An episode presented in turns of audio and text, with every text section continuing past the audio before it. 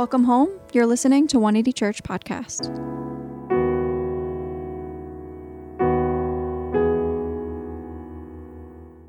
Hi, fam. Dr. Sammy and the podcast crew are on a break this week, enjoying their summer. However, please tune in and have a listen to a message from a leader in our local community. Enjoy. Today's sermon is given by Pastor Billy Kim, Director of Communications at 180 Church and chaplain at NYU. All right, so we're back in our series on Holy Ghost, and I actually want to continue our conversation about calling because uh, the truth is, in every human heart, we want to know that fundamental question, you know, uh, why are we here on earth and what is the purpose of our lives, right? That is the theological question that every human being struggles with and wants to find an answer to. Um, and we learned last month that the ultimate purpose and the ultimate calling on our lives is not the individual, but it's actually the eternal. Meaning that the ultimate purpose in our lives is actually giving our lives to Jesus, living for Jesus, and inviting others to Jesus.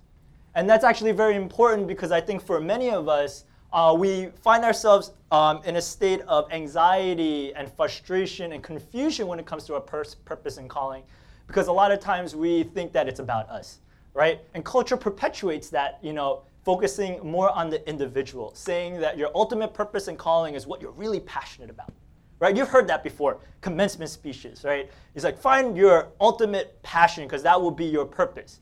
And you know, when I listen to that statement, I feel like it's very misconstruing because, you know, it's in your 20s and in your 30s, how like and you're trying to look for your passion, it's almost impossible because if you're constantly struggling with your identity and we're trying to figure out who we really are, then what do we really, really like? And how do we really understand our passion if we don't know who we really are? And so, I, it, ultimately, when it comes to this idea of passion and calling, a lot of times, especially for us millennials and Gen Z, because we have now Gen Z in our church, right? We're getting, it, we're there now. Um, a lot of times, it's very crippling and it feels very overwhelming, and we feel very stuck. And so what we learned last week, uh, not last week, what we learned last month, that the ultimate calling doesn't start in the individual level, but actually in the eternal level.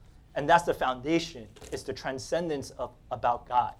Right? For example, you guys know JB, right? Justin Bieber?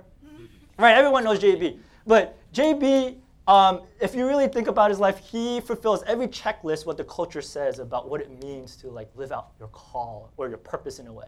You know, the dude is 26, global influence, married, um, and uh, he has, and he found out his talent in his early age, um, and is incredibly successful. But if you read the tabloids, you know, kind of follow him a little bit. Um, but if you follow him a little bit, you, you, you notice that he's actually struggles deeply with anxiety and depression. You know, and, and why is that? You know, he has everything in the world. He has everything what most of us actually want. But for him, it's still not enough. And that's because even in his life, a lot of it was about himself. And this, uh, this truth has to come into our life in this perspective where it's not so much about the, once again, about the individual, but the eternal. And that's not just a, a theological blanketed statement that we're talking about, but um, psychological research shows again and again that those who immerse themselves in something bigger than themselves, right, bigger than their own lives, actually live uh, a more satisfying life, a more content life, a more enjoyable life, and they actually let, uh, live longer. And in the Christian faith, what we believe and what, what we live by is that there's no other life to live and to immerse ourselves in and to what to give our lives in than Jesus himself. And so that's a quick recap, right? And so if that's what we that's what it is where the fundamental um, call in our lives is actually for jesus and to live um, in the mission of Jesus, then you know the follow-up question is, okay, so then what does that look like, you know, every day in our life, right? What does that look like when we go to work? What does that look like when we go to school, when we see our families? You know, what does it look like to live in the everyday uh, call that Jesus uh, is inviting us to? And to frame that a little bit, I, I want to mention a guy named uh, Tim, Tim Elmore. Um, the dude is actually a leadership expert for Gen Y and Gen Z. And he gave an, a, a, fascinating, actually, uh, a study, and he said that even um, he said that psycho, uh, psychologists have shown that the most introverted person How many people are introverted here? Right? I mean, a lot of you are raising your hands because half our, I think more than half our church are introverts, right? The most introverted person will actually encounter at least 10,000 people in their lifetime. And now I know when, you, when I say that, most of the introverts just feel drained already, right? They're like, you know, Peeps or Pastor Billy, you know, even just being here is a lot with this many people. The idea of 10,000 people, oh my gosh. You know, and, and I, I share this um, because I want to help us understand uh, how deep and how vast our actual social networks are, our social ties. You know, and you know, what is a social tie, right? Like I said before, it's, it's a network. It's uh, another word for sphere of influence. Like for example, Facebook, right, is what? A digital social network. That's the whole premise or uh, the origin of what it's about. It's supposed to connect us to our social ties, whether it's an acquaintance or it's actually very close. And those social ties practically are actually very important, right?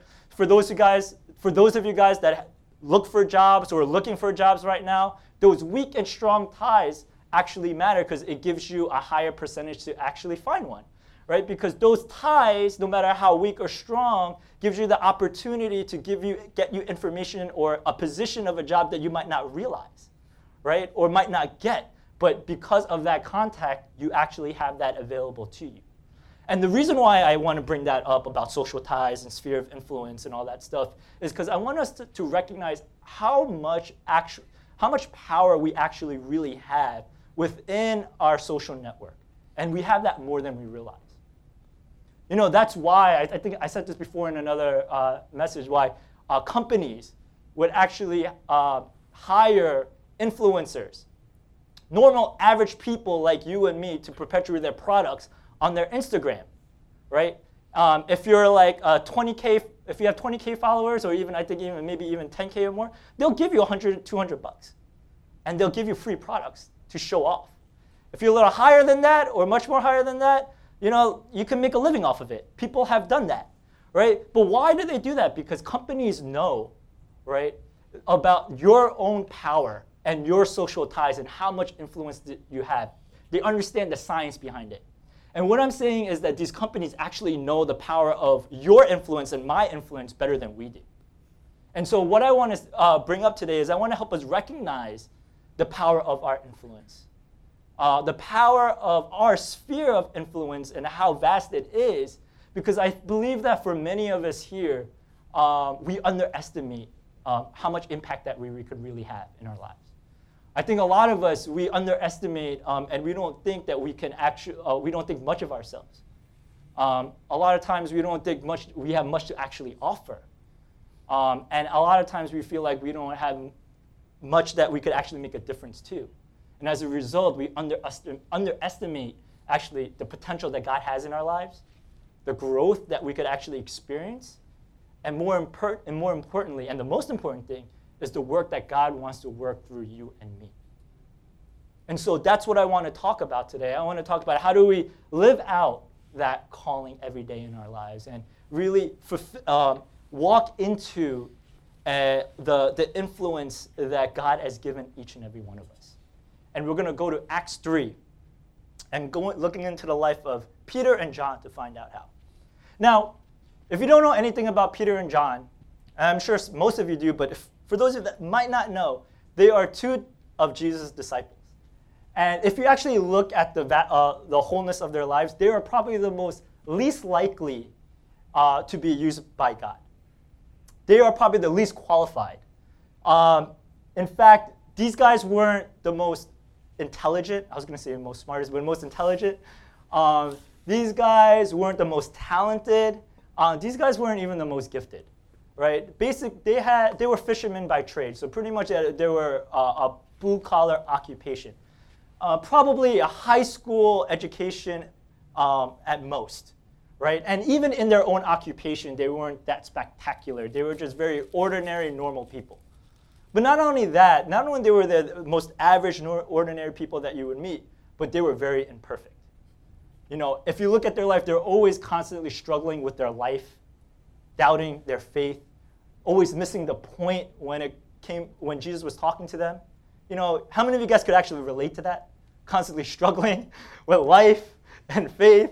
And whenever you know you feel when you talk about God and faith, you're just like, what does that mean again? You know, like in small group, a lot of times people were asking me, it's like, what's the question again? Right? You know, you know, we, we feel like that, and that's actually the disciples, so a lot of us could relate. And they were very imperfect people. For example, Peter. Peter was a guy that talked big, right? Um, but he would be a guy that would he would talk he would he would talk big, but he never walked the walk. You know, you know people like that, right? You know, people that would say a lot and say grand things, but their actions didn't show. Like, for example, there was a time where he actually told Jesus, he goes, I'm going to be with you wherever you go. I'm going to die with you. You are my ride or die brother. You know, that's what he said. And then uh, when push came to shove, um, and when his loyalty was tested on the line, he denied Jesus three times. Three times. And even he even denied Jesus to a little girl, a little kid, because he was so afraid. He was a coward. And then you got someone like John.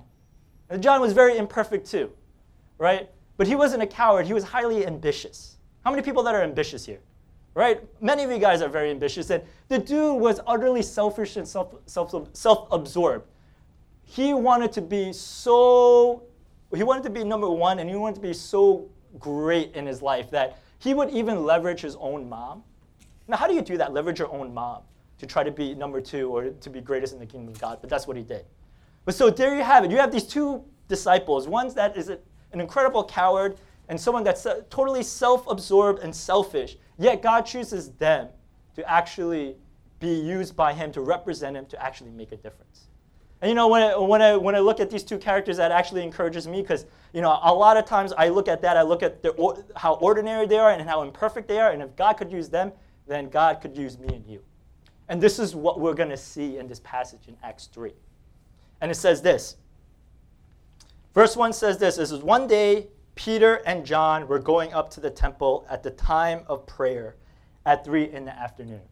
And so the question you have to ask is why are they at the temple at 3 in the afternoon? Well, Luke is trying to emphasize the, the ordinary routine of their lives because in Jewish custom, um, it was normal for every Jewish person to pray in 3 in the afternoon. They would have a morning and an afternoon, and some say even an evening as well.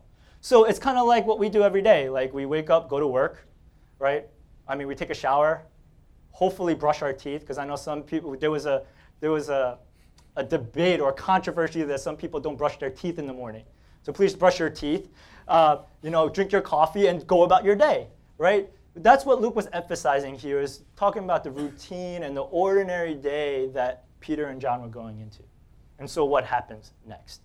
right? It says, Now a man who was lame from birth was being carried to the temple called Beautiful, where he was put every day to beg from those who were going to the temple courts.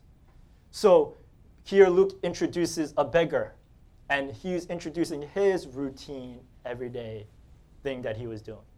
That someone would bring him along, he would have to beg, and he would beg for survival, and that was going on. And so, you know, when you're looking at this, you're, you're asking the question, oh, uh, well, you know, you're asking a question and you see the observation that most likely Peter and John and this beggar were running into each other every day, right? They had to. They probably overlapped each other. They, um, they probably ran into each other. They probably crossed each other's path many times. But the question is, what made this day so different from the rest, right? And what, that's what we'll see in verse 3. It says, When he saw Peter and John about to enter, he asked them for money. Peter looked at it, Peter looked straight at him, as did John. Then Peter said, Look at us. So the man gave him his attention, expecting to get something from them. So, what made this day different from the rest?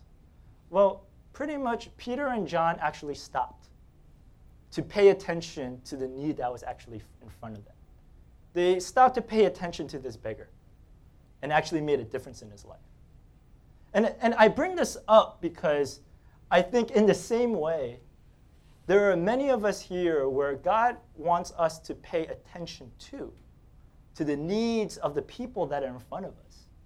And He actually wants to use you to actually make a difference. And I know some of you guys are like, me? I was like, yeah, you. God wants to use you to make a difference. For example, of for example, uh, one of the places that I would never expect to make a difference in is a place called uh, Spot Dessert Bar. Because, I mean, what does a dessert bar and a pastor have in common, right? Like, it, it doesn't. Um, and it's been a really interesting journey and it's been a really interesting relationship between um, you know, the people in Spot Dessert and, and myself because um, a couple of years ago we worked together and we've been working together, collaborate to you know, add value and help people, um, well, students in NYU, you know, perpetuating and bringing awareness to mental health, helping, me, helping people introduce them to faith and the students to faith in that way. And there's been a, just a great, incredible type of collaboration. But it's always been so difficult, or I always had a hard time really un, like uh, trying to and wrestle with like how do I reach the people within Spot and the employees, right? It always seemed to be a wall, and I couldn't do, and it always seemed like there was nothing going on. And honestly, to tell you the truth, this is actually this happened just like you know like five weeks ago, five six week, weeks ago. I was just praying about it. I was like, God, like I don't know what to do. Are you? What are you doing? I feel like there's nothing that was moving in that place. There was nothing going on. And I was journaling about it, and I was reflecting on it, and I was praying about it, and to be honest with you, this is crazy. But once I, once I actually finished that you know, journal entry, that prayer, I immediately get a text from one of the managers in Spot. And he goes, Billy, he goes, I just want to let you know I really appreciate and respect all the things that you've done uh, with our company, you know, with our team. And, you know, and I, I really appreciate how much you have loved and cared and shared uh, the students and about their faith and their life and their journey. Um, and I just and I just want to let you know that I actually have questions myself. You know, he goes, you know, I've overheard you talk about it every time. You know, you spend eight hundred dollars on our, you know, uh, like and every fall and spring to you know reach out to the students. And at this time in my life right now, I, I want to know if you have any times to ha- answer some of the questions that I have in my, in my faith. And guys, when I read that, I was just blown away. Because this guy was someone that I would never have expected before. Um, I rarely even talked to him about faith. But here he is, you know, reaching out to me, texting me about wanting to know about God. And you know, the reason why I want to I share this with you guys is because there's actually so many people in our sphere of influence and people around us that are looking for God and need for God that we don't even know that's there, but we just have to pay attention to. And they're around us. You know, uh, for example, there's a, a, research that's going on. Well, not research, but there's a statistic that's going on, and it, it's by Redeemer City to City. Um, if you guys don't know what Redeemer City to City is, it's probably one of the largest, or I think the largest uh, church planting organizations uh, that plant churches in metropolitan cities, right? And they did a, a, a statistic on New York City itself, and they said only 5% of the people in this city actually profess their lives uh, as Christians. Now, think about that 5%. Five. You know, I'm Asian, I, I kind of know how to do math, so that means 95% of people in this city don't know God. 95% of the people, people um, don't have, uh, uh, or have a very little framework for God, and most of them are probably looking for it. And you know, when I looked at that, you know what I realized? That that means New York City is actually a mission field. You know, and you know what, when I hear, and, and I'm sure for some of you guys that grew up in church, when you hear the word mission field, right, you think of a third world country, right? You know, that's what I did, and that's what I thought, you know, when I was growing up. Because I grew up in the church, and so when we, we, when we had, when we were talking about missions, right, we talked about a mission trip, and I went to Mexico, and I ate mango sherbets. I don't know how it was a mission trip because we were just, you, it was actually more of a vacation than anything else. And what we would do, we would go there, you know, give these little kids haircuts, you know, uh, help them along um, uh, with whatever church, like, um, we were pretty much laborers, pretty much at the end of the day. And what we would do is just give these little pamphlets um, and speak broken Spanish to, you know, the community around. And we would actually end and pat ourselves in the back saying that we did a really good job. You know, that, that's what kind of missions uh, the, or the idea of missions was, when, you know, growing up in the church, right? But I want to tell you that missions and the mission field is not really just in the third world country where people don't know God. But the mission and the mission field is actually here in New York City where we live and breathe. And you know what that actually means? That for all of us who profess ourselves to be Christian, we're actually a missionary. Tell somebody, and so tell the person next to you, you're a missionary. You're a missionary. You're, you're a missionary.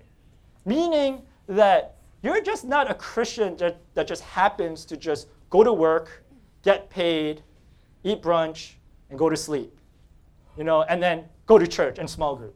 No, if you're a Christian and you profess to be a follower of Christ, your primary call, you're a missionary. And what you really are at the end of the day, at the core, is you're a mission in, the, in your work.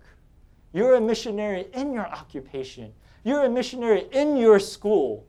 You know, when you meet with your family and when you hang out with your friends. That is the primary call that you are and what you have and what we're, we're called to be. We're a missionary in this city.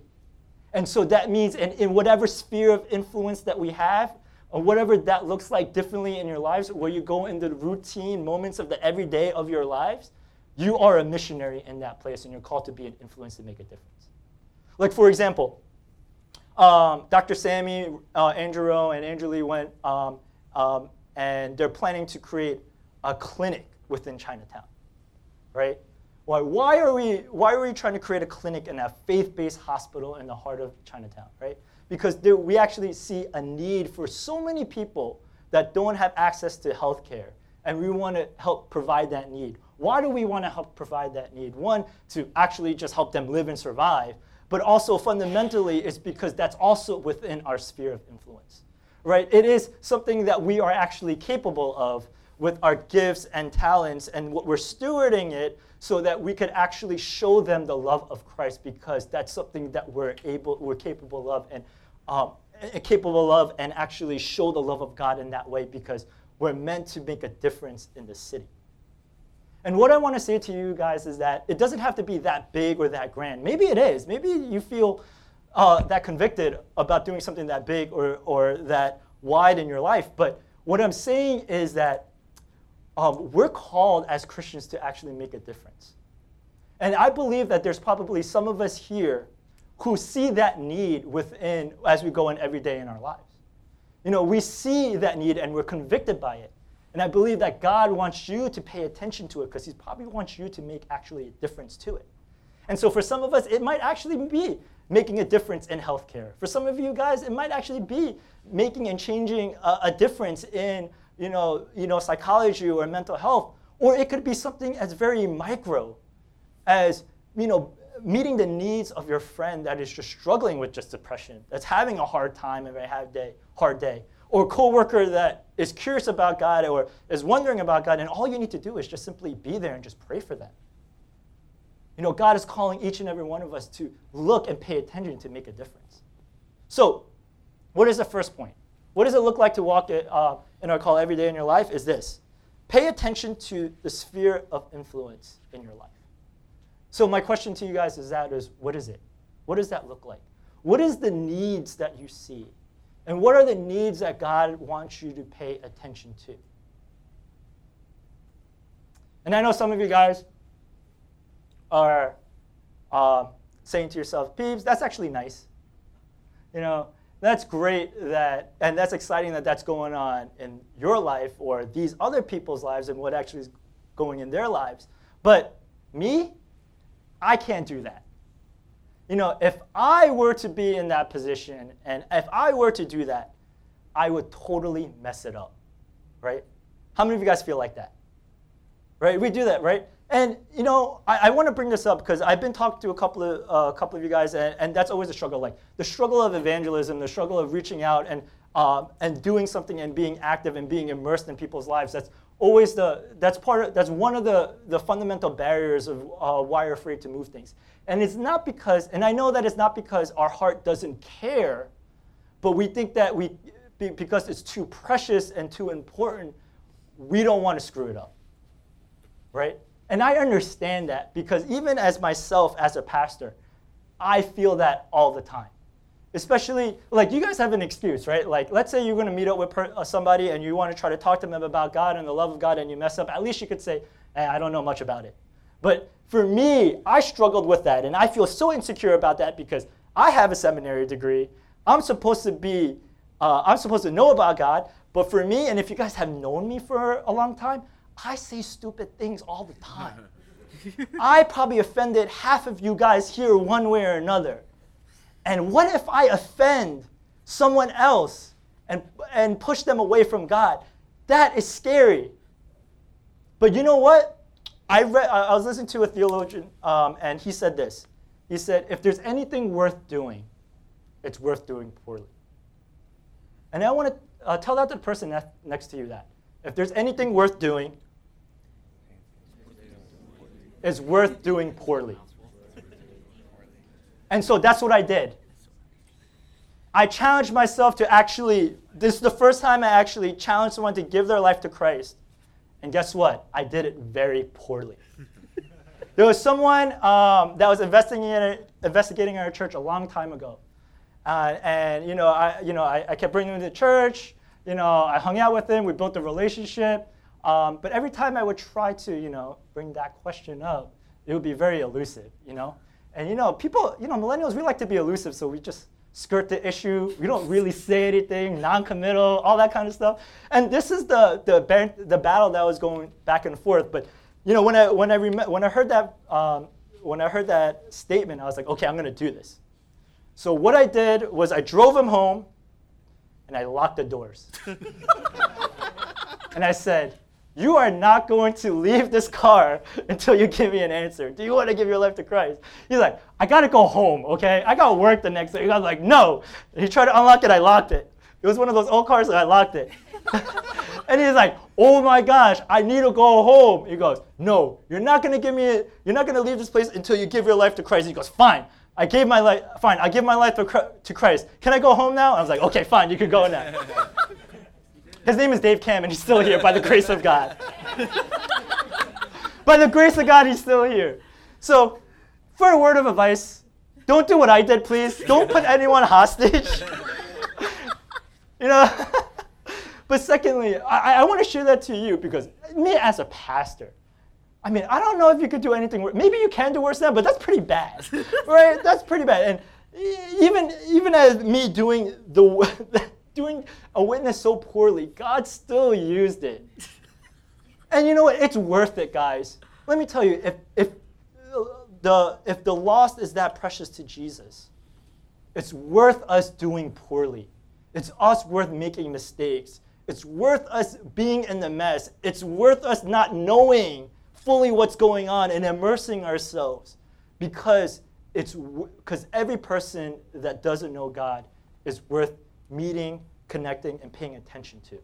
And whatever needs that you see, whether it's social, you know, whether, uh, whether it's spiritual, whether it's physical, and the needs that God is convicting you, it's worth doing. It's worth, it's worth immersing into. And it's worth involving ourselves in everything that we can because it is something that God truly cares about. And you know, that's what we actually see in this passage, right, with Peter and John. Right, look what it says. It says this it says, When Peter and John was about to enter, he asked them for money. Peter looked straight at him, as did John. Then Peter said, Look at us. So the man gave him his attention, expecting to get something from them. Then Peter said, Silver or gold I do not have, but what I have I give to you. In the name of Jesus Christ of Nazareth, walk. So the dude was asking for money.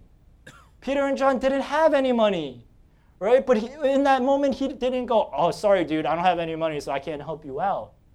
You know, he didn't look at what they didn't have. They didn't look at um, what they were missing. They didn't look at what they were limited in or, or what they lacked, but they gave what they already knew. And that was Jesus himself. And that actually exceeded the expectations of what was going on. You know, I want to tell you guys this is that you might not be the sm- you and I might not be the smartest, right? We might not be the most talented. We might not be the, the greatest. But the truth is, your relationship with Christ is more than enough. No matter how small or insignificant it might be or it might appear to be, that is enough difference to actually make a difference.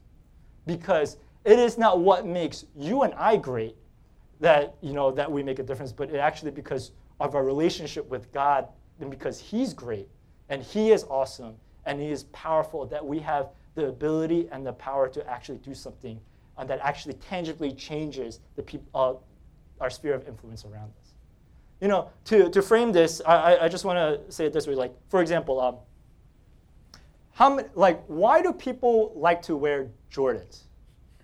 Right? Why do people like to wear Jordans? Because a lot of people think that if they wear Michael, uh, Michael Jordan sneakers in the basketball court, they could play like Mike, right? Like, or example, why do people wear Supreme? I hate Supreme, by the way.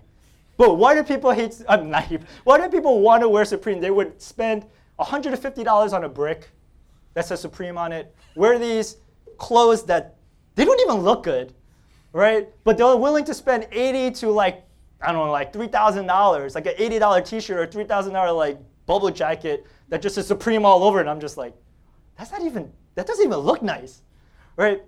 Sorry, my rant on Supreme. But, but people love it, right? Why do people wear it? Because they think that by wearing those things, it would give them confidence to be pretty cool, right?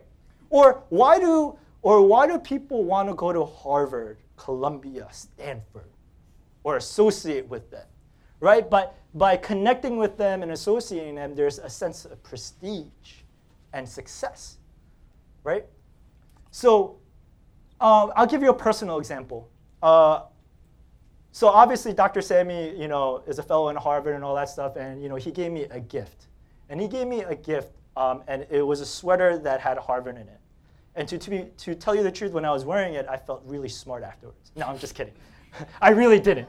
Honestly, I felt far from the truth. Because I'm like, why am I, why are you giving me a gift, a, a, a sweater that said Harvard in it? I like, I didn't earn that, you did. Right? It's like, like I felt like a fraud wearing it. I felt really insecure. I, I had imposter syndrome because it's like, I'm not the one where I'm like, I'm not the one um, like that got into this. I got rejected, you know, like in many different schools. Like, there's no, I'm not gonna wear this, right? But you know what? Dr. Sammy told me something that really gave me perspective and, and it really illuminated a lot of things. He goes, you know, he goes, he goes, it's actually interesting. There's only, there's a, there's a hidden rule about wearing Harvard stuff. I was like, oh, what's the rule? He goes, there's only two people, two kinds of people that are allowed to wear Harvard. One is you actually have to go into the school, which makes sense. And the second thing is you have to be in relationship with someone that actually has gone to the school. And you know what? Once he said that, I wore that thing. I rocked that. And you know, I started wearing red. And you see right over here, I got red pants. You know, I started wearing red because it was not because I got in because I started getting confidence. Like, I know Dr. Sammy. He's my pastor. He went to Harvard, so I can wear this. I know it's a funny example, but it's true. You know, what gives us power and authority is not out because of our own abilities or our own talents and our own gifts, it's because of our relationship with Jesus Christ. And it's not a false association like Jordans or Supreme because even if you wear Jordans, you might still suck at basketball. I still I wear Jordans. I'm terrible in basketball, right? You even though you might wear Supremes, you're still not cool, right? But when you but you when you wear uh, the when you wear the, and walk in the name of Christ because you know your relationship with Jesus Christ, it makes all the difference. There is a confidence that comes in you, and there's a boldness that comes in you because you know that through Christ you are called and you are meant to actually make a difference in your life and on other people's lives. And that is the truth of the gospel. So there was one time where I, I, I wore it and I was in Chinatown and this guy just bumped me and my Staten Island kind of like attitude came out. I was, I about to like, yo, bro, kind of thing. and what he bumped me because he was wearing a Harvard shirt too, and he goes, he goes, and I went, and he goes, You go to Harvard? He goes, No, but my pastor does. And he goes, Right on, brother. And I was like, Whoa, this works. And the truth is, guys, when the, the needs that you see that you pay attention to, and you walk in the confidence of Christ, and you walk in the activation of your relationship, there are things that will change in your sphere of influence. And I promise you that because that's what that is what's happened in this text. That has happened in 2,000 years, and that's what he wants to do in your life. You are called to actually make a difference. So, what is the second point? Live in the confidence that you are called to make a difference in the name of Jesus. I want to finish with this story. There is actually there's a big knucklehead in our church.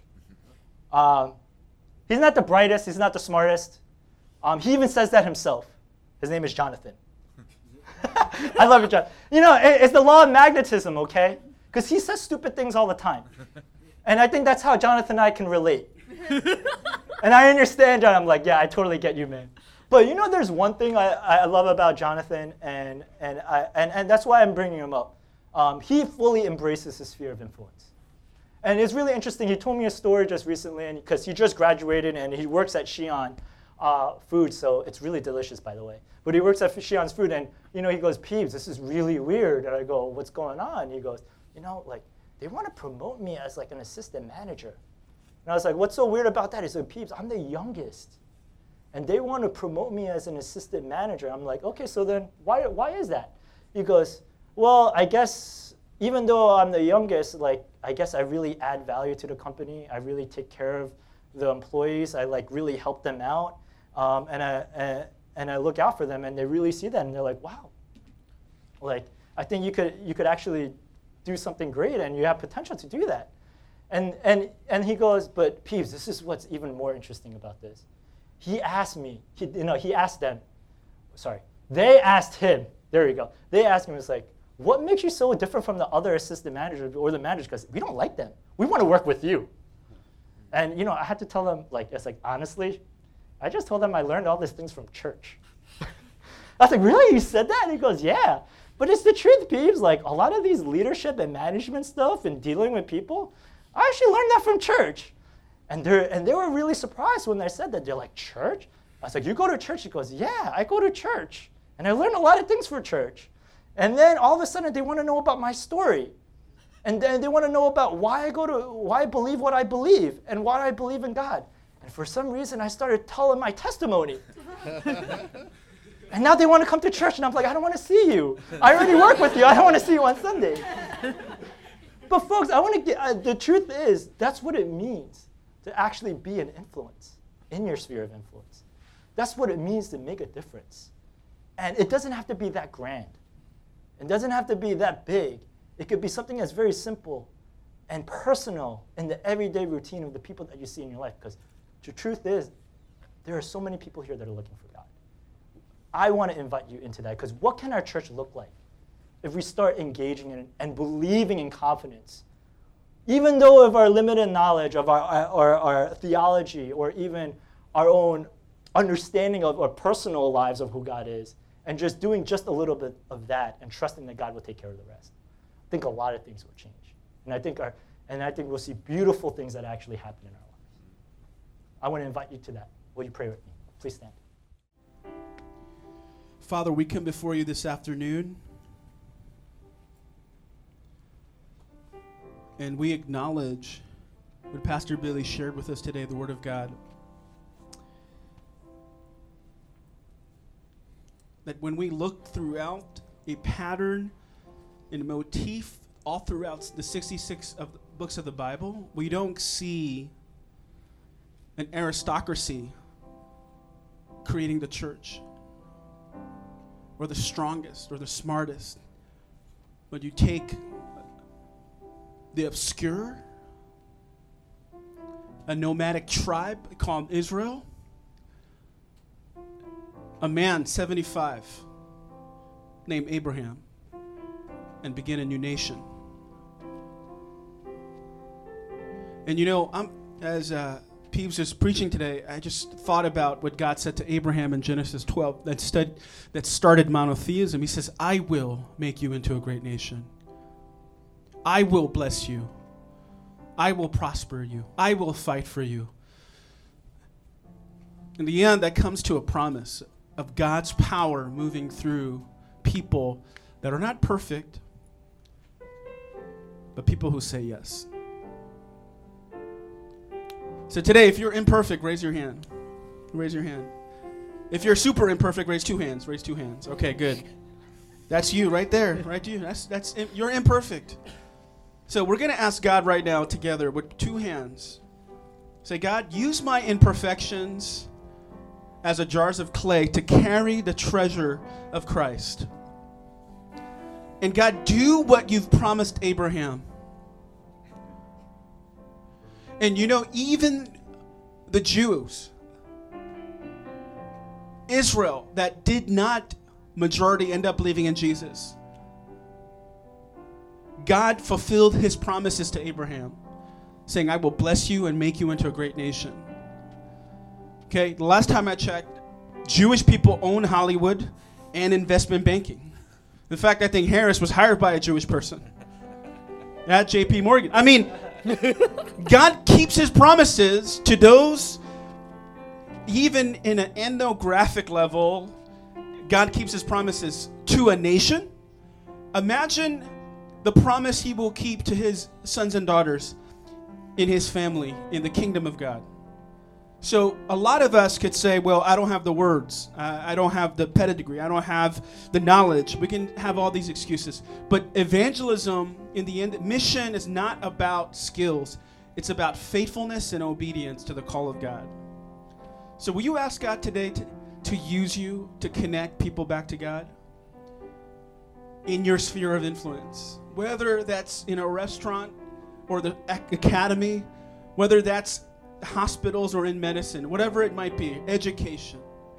God, use me to represent you well. A lot of us in this room are missing out.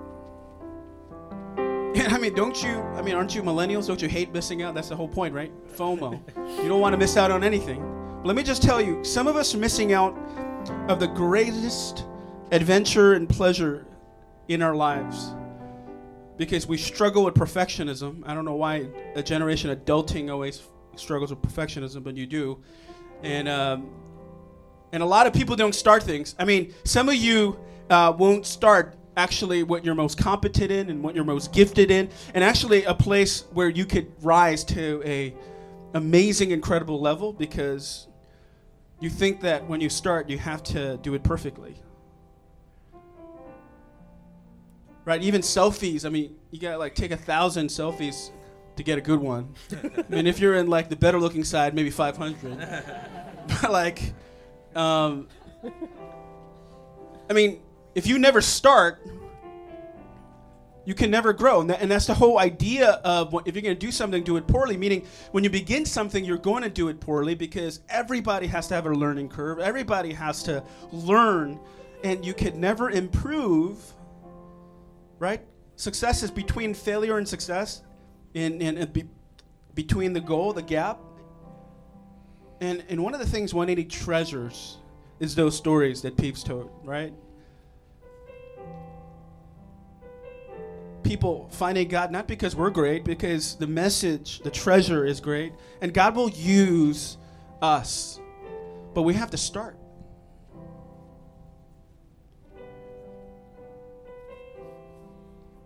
And, and today I pray that that would be the verdict, that the end of this gathering. All of us are going to start using our influence to connect people back to God. Amen? Amen? So let's pray together right now. Let's ask God for this in our lives. Father, we pray that we would start using what you've given us in our life. And some of us are asking honestly here for fame, and we're not even using the gifts you've given us. Some of us are asking for more money, but we're not even using any assets you've given us. And you're like, bro, why are you asking for more when you can't even manage the little I've given you? So today, will you take it upon yourself to say, God, I want to use every gift that you've given me to glorify you in my life? And then you'll see a measure of greater grace taking place in your life. Tell the Lord, Lord, I want that in my life. You did your part. Help me do mine.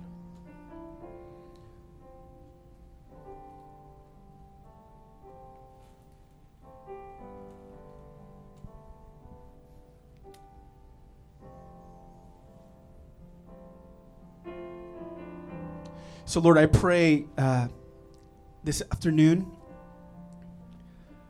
you would change some lives, starting with us. We would experience the greatest adventure in being used by you, bringing life change into people's lives and adding value.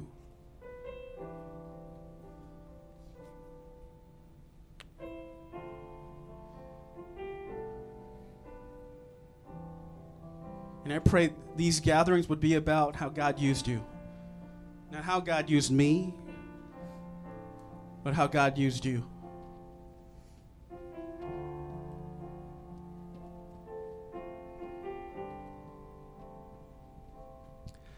Will you bow your heads for the benediction? May the grace of the Lord Jesus Christ and the love of God and the fellowship of the Holy Spirit be with you now and forever. All God's people say, Amen. Amen. God bless you. Go in peace.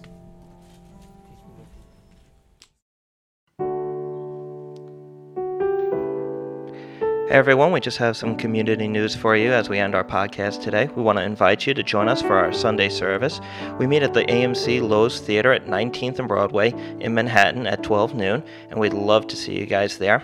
We also have a prayer text hotline where you can send your prayer requests. It's available at 5397 prayer and at prayer at 180church.tv. In the midst of life, if you need prayer, our team is available to lift you up in your struggles, and we're always there for you.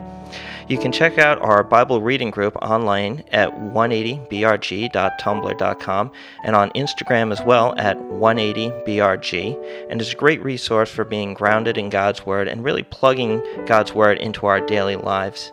You can also find us online through our Instagram page at 180 Church and our church website at 180church.tv. And lastly, if you'd like to make an offering, you can do so electronically at our website at 180church.tv.